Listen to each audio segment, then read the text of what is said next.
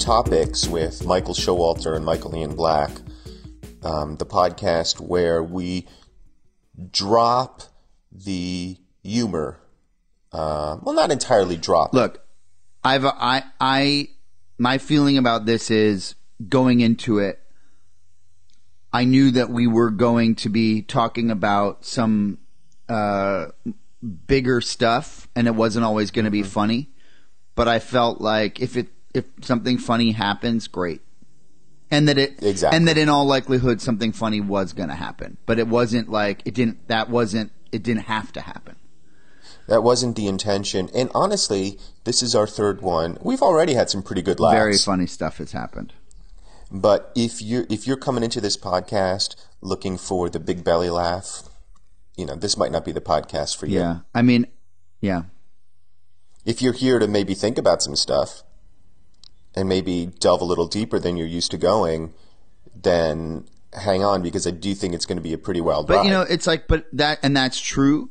But look, if if we hit on a tangent and something funny comes up, great. great. We're not gonna we're not gonna sit here and say nothing funny will ever happen. No. I, I hope it I does. do too. I love to, I, love, I to love laugh. laughing. I love laughing. And you were saying that if you were looking for a belly laugh, this probably isn't the place. But in all honesty, I do hope that a belly laugh happen, happens because Well, I, Oh, I, do too.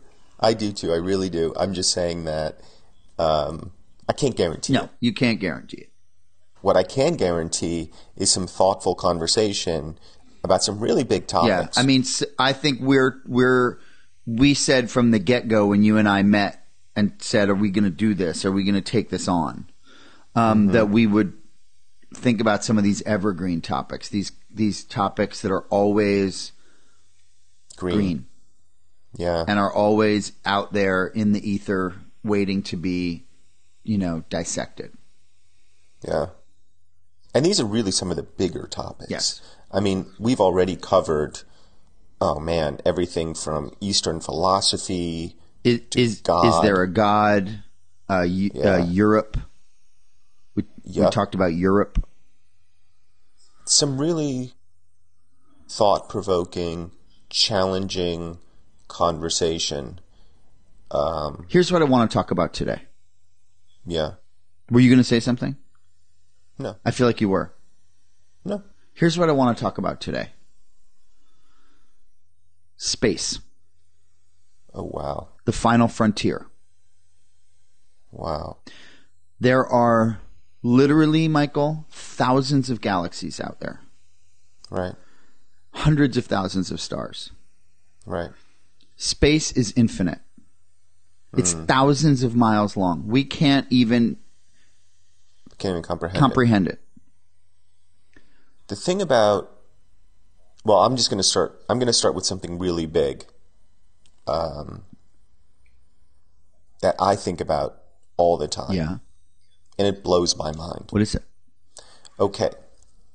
So the universe, they say, is expanding. Right. Okay. Yeah. And and infinite. Right. Right. Right. And the universe is everything. Right. Right. So what is it expanding into? Right. Like what's on the other side of space?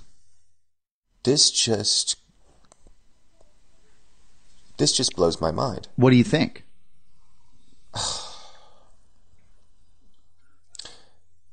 I don't know. I think that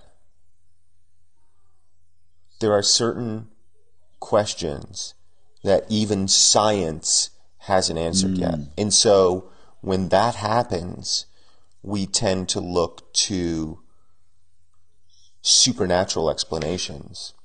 And that gets us back to is there a God? Right. Well, like I think of it as this: like, let's say space is a balloon.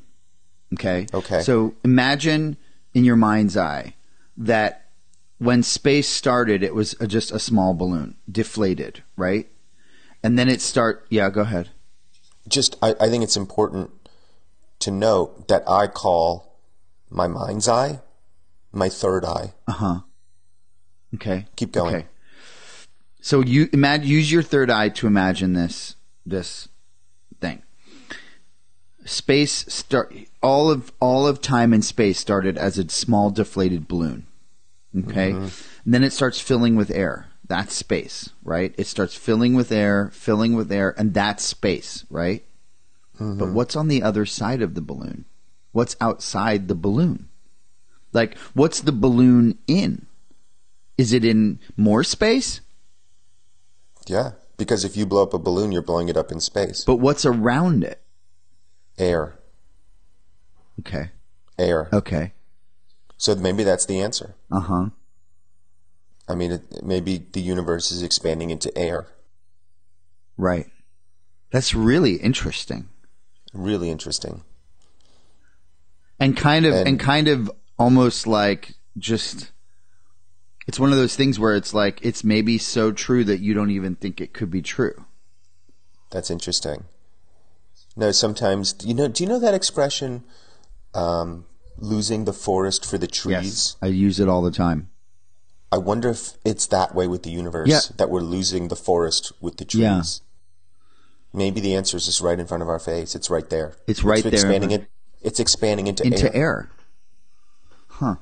Do you think and you bring up air because a lot of times, you know, when when we talk when when there's these conversations about space and it's like, well, we have the only breathable air. Mm-hmm. Like, do you really think that with so many galaxies, there's no other planets with breathable air? Like, I think that's impossible. There have to be, there has to be life on other planets. Like, there just has to be. Well, you know, we, we have the Hubble Space Telescope, Right. and it's out there, and it takes amazing, extraordinary, beautiful photos of these other galaxies. And like you said, each each of these galaxies has hundreds and sometimes thousands of stars. Right. So if you just run the math, if you just do it simply mathematically, Yes. I, I think you have to come to the mathematical conclusion that other planets must harbor life. And that's science. Yeah. And that's it's science. Not, it's, it's not only science, though. It's math. Yes, and and and and then and then in that it's a it's math. It becomes a fact. Right.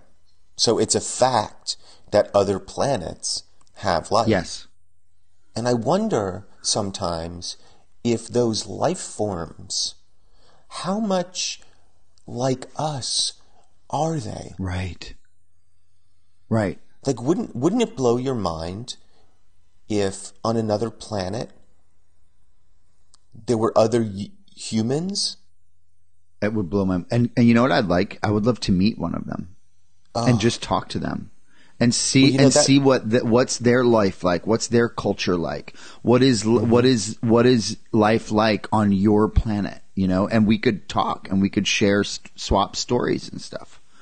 one of the most profound moments in movie history that i believe i've ever seen ET E phone home. different film Okay. same director Okay.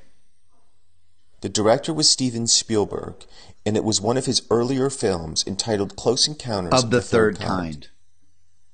do you remember this film Yes.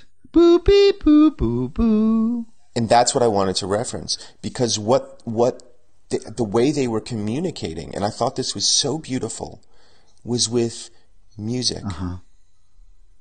Music, Michael. Uh-huh. Yeah, because that's a v- that is something that connects us, connects cu- people, cultures. It, yeah. it connects cultures. It connects alien cultures. Like it just it connects everything. And with music, it's not only science and math, but now you're entering a third dimension, art. Mm. so what are you saying? Like on these other planets, like they're all like they're musicians. I don't know that they're all musicians, but I think some of them probably are. And do you? If- yeah. If they're like if they're human beings or or hu- or humanoid creatures. Right. Because I think music is is international. And so therefore other cultures in other planets would have Can- it because it's international. Have you ever thought about this? Talking about music. Have you ever thought about how crazy it is that John Lennon and Paul McCartney like actually met? That blows my like mind. what would the what would every what would the world let forget about like America? What would the whole Mm-hmm. world be like if that meeting had never occurred? If like it would be if these it two would be a much poorer place. I But I mean, think. what are the chances of that, right? I mean, like these two young Liverpudlians, you know, just these two rebellious young guys who have a love for the sound of the day. And they meet each other, and it just so happens that, oh, yeah, it's Paul McCartney and John Lennon, like the two greatest songwriters ever of all time in rock and roll history. And they, and, and they Incredible. live, both live near each other in Liverpool. Incredible. Incredible. It makes you think, like we were talking about the universe expanding into air, or, and, and that therefore maybe there's a God. But maybe something as local as John Lennon and Paul McCartney meeting can also inspire a belief in God because it was so fortuitous. And when you think about something like that, when you consider that if Paul McCartney and John Lennon had never met, the world would never have songs like um, A Bridge Over Troubled Water or so many of these like amazing songs. yes, the harmonies, the lyrics, you know, and it's like like and I and I agree with you and it's like there was an I don't know if you know this word, but there was an alchemy there between these two songwriters, these two singer songwriters, John Lennon and Paul McCartney, where individually they were one, but together they were three. And that brings us back to your point about math and God. I think hmm No, it definitely does. that And mu- individually, and music. individually they were one. One plus one equals two, but in their case, one plus one equaled three. right. And who or was e- the third? No one was the third. Like they made three. Oh. It's it's it. Technically, they made two, Uh huh. but I'm saying like creatively they made three. Creatively, they were only two people, but Right. they were good enough to be three people, even though there were only two of them. Right. Right. But then they did end up adding in George and and the drummer. Right. Well, and and and and George and the drummer, like they definitely added a huge component. Absolutely, absolutely. Without those two, it wouldn't have been the Beatles. No, it would it's- have, it would have been just these two guys who were who were, who were three. and who are talented? Like, don't Very get me talented. wrong; they're very talented. But if you don't have George and the drummer, then you don't have a band. Right. You just have a duo, Well, a trio. a trio. Well, yeah, no, you're right, a trio. Yeah. Um, and there's nothing wrong with that. I mean, some of my favorite trios, you know, I love like the Police. You know, Right. Or the Eagles. the Eagles are, and yeah, I mean, There's a lot of them. There's so many. I could probably just off the top of my head name 10 right off the top of my head. Yeah, you probably could. I wonder in space, getting back to that topic, because I do think it's a very rich topic. I wonder if, and this is this is a question that people have been asking at least fif- 50 or 60 years. I wonder if other civilizations have sent rockets to Earth. Well, you you know what you're talking about right now. You're Yeah. talking about UFOs right now. Okay, yeah. I think I am. Yeah. And I mean this is a this is a whole thing. People talk people have been asking this question for 50 or 60 years. Yep. Um, Is is is is that Well, you I mean people people have been seeing these and I'm making quote signs. You can't see that, but I'm making quote signs. Unidentified flying objects. and you will have a situation where there are people in Florida, Texas, Missouri, Arkansas who are all seeing the same unidentified flying object at the same time, but not, and they all report it to the FBI or whoever. And that's these cases go very un like they like the government hides them. The government that's- the government doesn't want us to know that yeah, we've been visited by these space, you know, space you know, explorers, you know. that's definitely a possibility. I do think that sometimes, not all the time, but I think sometimes some of these quote unquote unidentified flying objects are easily explainable. Right. Sometimes it's a weather balloon. Right. I think most of the time it's a weather balloon. Right. Because there's just, you know, what, what people don't realize is there's so many weather balloons. Yeah, I didn't I didn't know that. Yeah, I, I, I think there's, I think there's just a lot of weather balloons. And what, they have like lights all over them? hmm Some of them do. Some of them do. How do you know that? Well, think about it. Y- You have a local news station. Right. Every day they do the weather. Yeah. How do they get the weather if they don't have weather balloons? Yeah, but why would that? But even if that's true, why does the weather balloon have to be covered in lights? Because if they're releasing a weather balloon uh, in the twilight or at night, then you have a l- you have an eleven o'clock news uh, show. Right. How do they get the weather at eleven o'clock unless they're releasing a weather balloon at eleven o'clock? Right. Okay. Yeah, I see that. So they and you know a weather balloon. I don't know what that costs, but you'd want to get it back, Right. so you'd have to be able to see it. Okay. Yeah. Right. Right on. Yeah, I see that. I do see that. Yeah. So, so think about all the different news stations all over the country that have to release these weather right. balloons. That's that's literally every basically every city, every town all across the country has a weather show. right. Exactly. So I don't know. I can't. I would have to look at a map to like, you know, come up with some numbers. But it's a lot. It's a lot. It's a lot. Um, It's a minimum of of I can say right off the bat. It's a minimum of two hundred. Minimum. Oh yeah. Oh yeah. Every day. Because, because if I do 50 states and I just say minimum, there's four newscasts per state, minimum. See what I'm saying? 4 different news programs in every single state. That's a minimum of 200 weather balloons. well, plus you're not even including CNN, the radio stations. The nationals. right. You're saying the nationals? Uh, I'm saying the nationals and the radio stations. Right. So, if, so let's just throw in what do you want to say? Like, there's, like, is that two more per state? Sure. So then, then I'm, then that's 300 minimum. Right. Well, some of them probably share weather balloons. I know, but I'm saying I'm being just I'm making just a general ballpark number here. Right.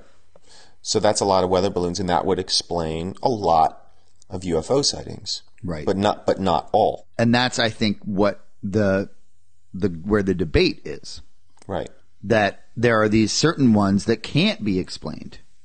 And with those there is a real feeling that there's Well- that the government is covering something up. There is, and I'm not s- I'm not saying the government is or isn't, but I will say a lot of them can also be explained by swamp gas.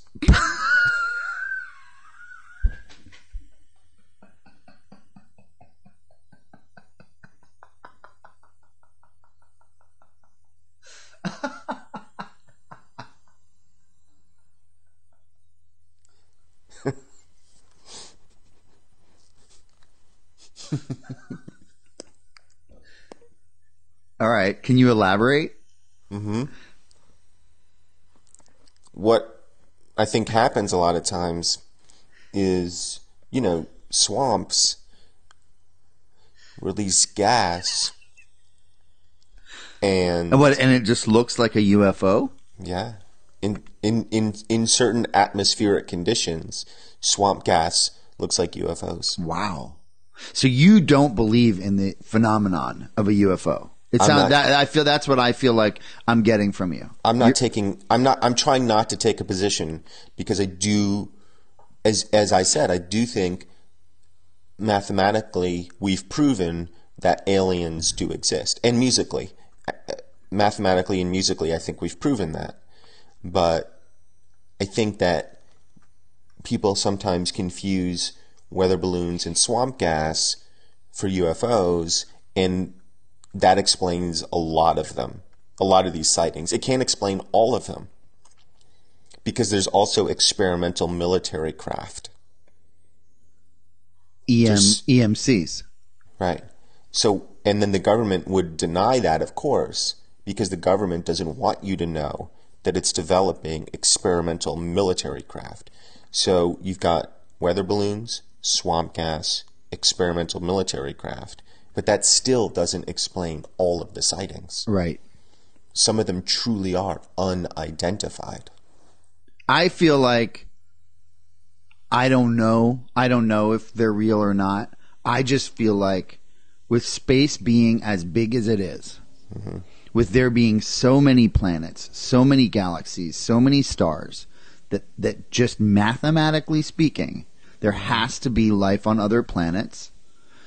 And what here's what I don't know. What I don't know is just because there's life on other planets, does that mean they're able to build a spaceship that can go flying around. Right. But that, so, but I'm I'm I'm sure of one thing: aliens do exist. I'm positive of that. Well, so we know that. But I guess then the question is is there intelligent life on other planets? Mm-hmm, Yeah, because like there's we already know there's plants on Mars. They have Right. plants. They have plants. They have flowers. They have bushes. Like they there's there's what do you call that vegetation. Right. There's tons of vegetation on on these other planets. But but but does it think? Right. Does it does it talk? Does it feel? I mean, that's ultimately the question. Does it feel? Does it feel pain? The way you and I might feel pain? If you prick alien life, does it not bleed? Does it right? If you tickle it, does it not laugh? We don't know. We don't know. In that way, alien life is similar to Shylock's Jew.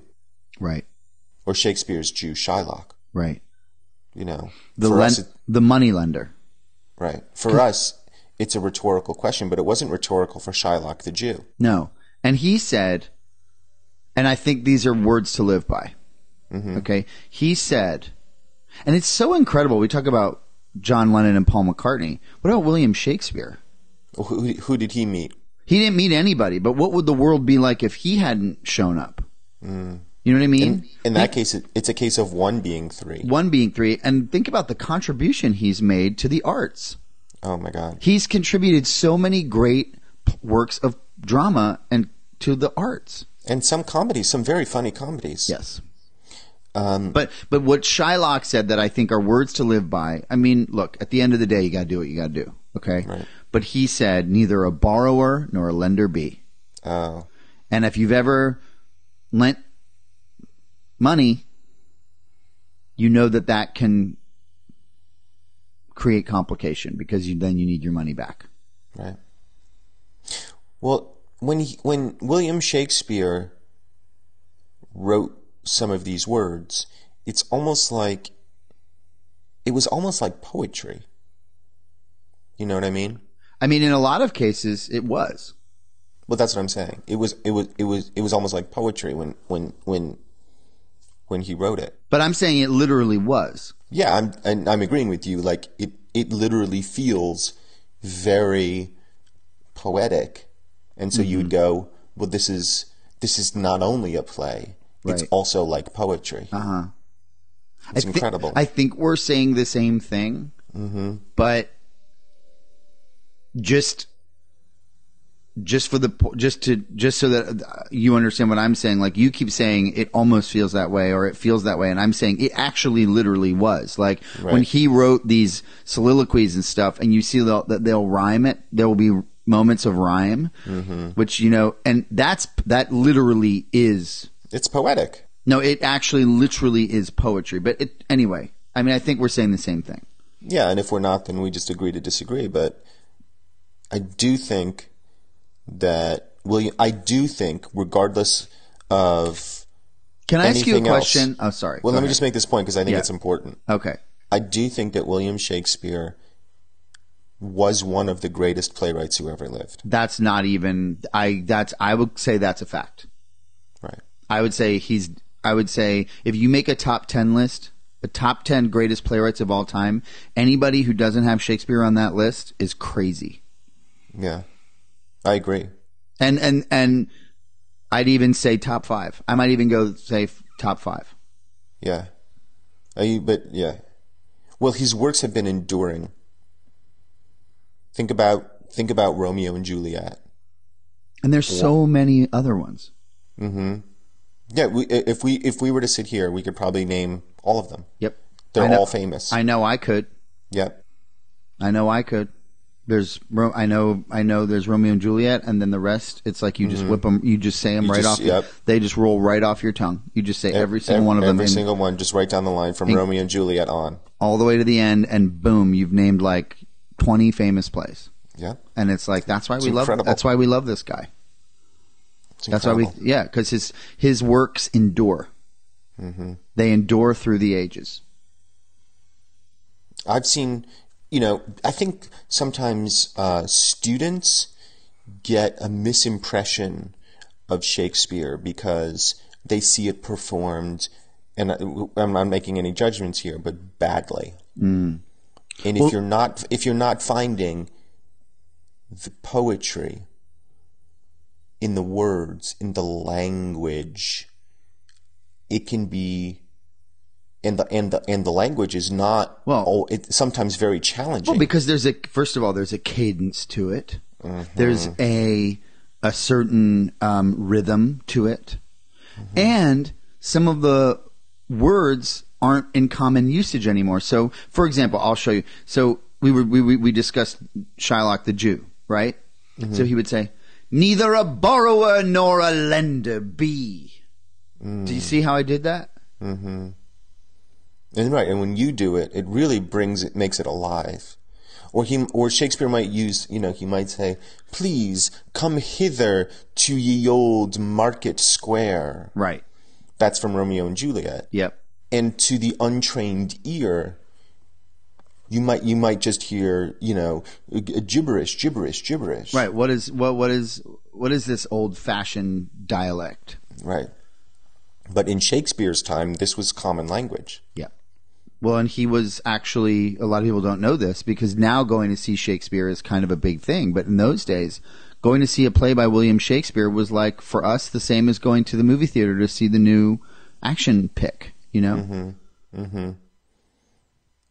except the difference is that you know if you go if you go to see an action pick at the multiplex you might you might get a great film or you might get a terrible film Right. if you're going to see william shakespeare at the old globe theater in london england you're going to see a great play every time because all of his plays endured everything from i don't know romeo and juliet and all of his works have just endured over the ages I, you know, for for two hundred years, people have been going to see William Shakespeare, uh, in, in countries all over the, the the world, and no matter what language it's performed in, whether it's English or another language, it endures. yes. Because the themes are, and I'm bringing us back to something that, I, that we talked about at the very beginning evergreen.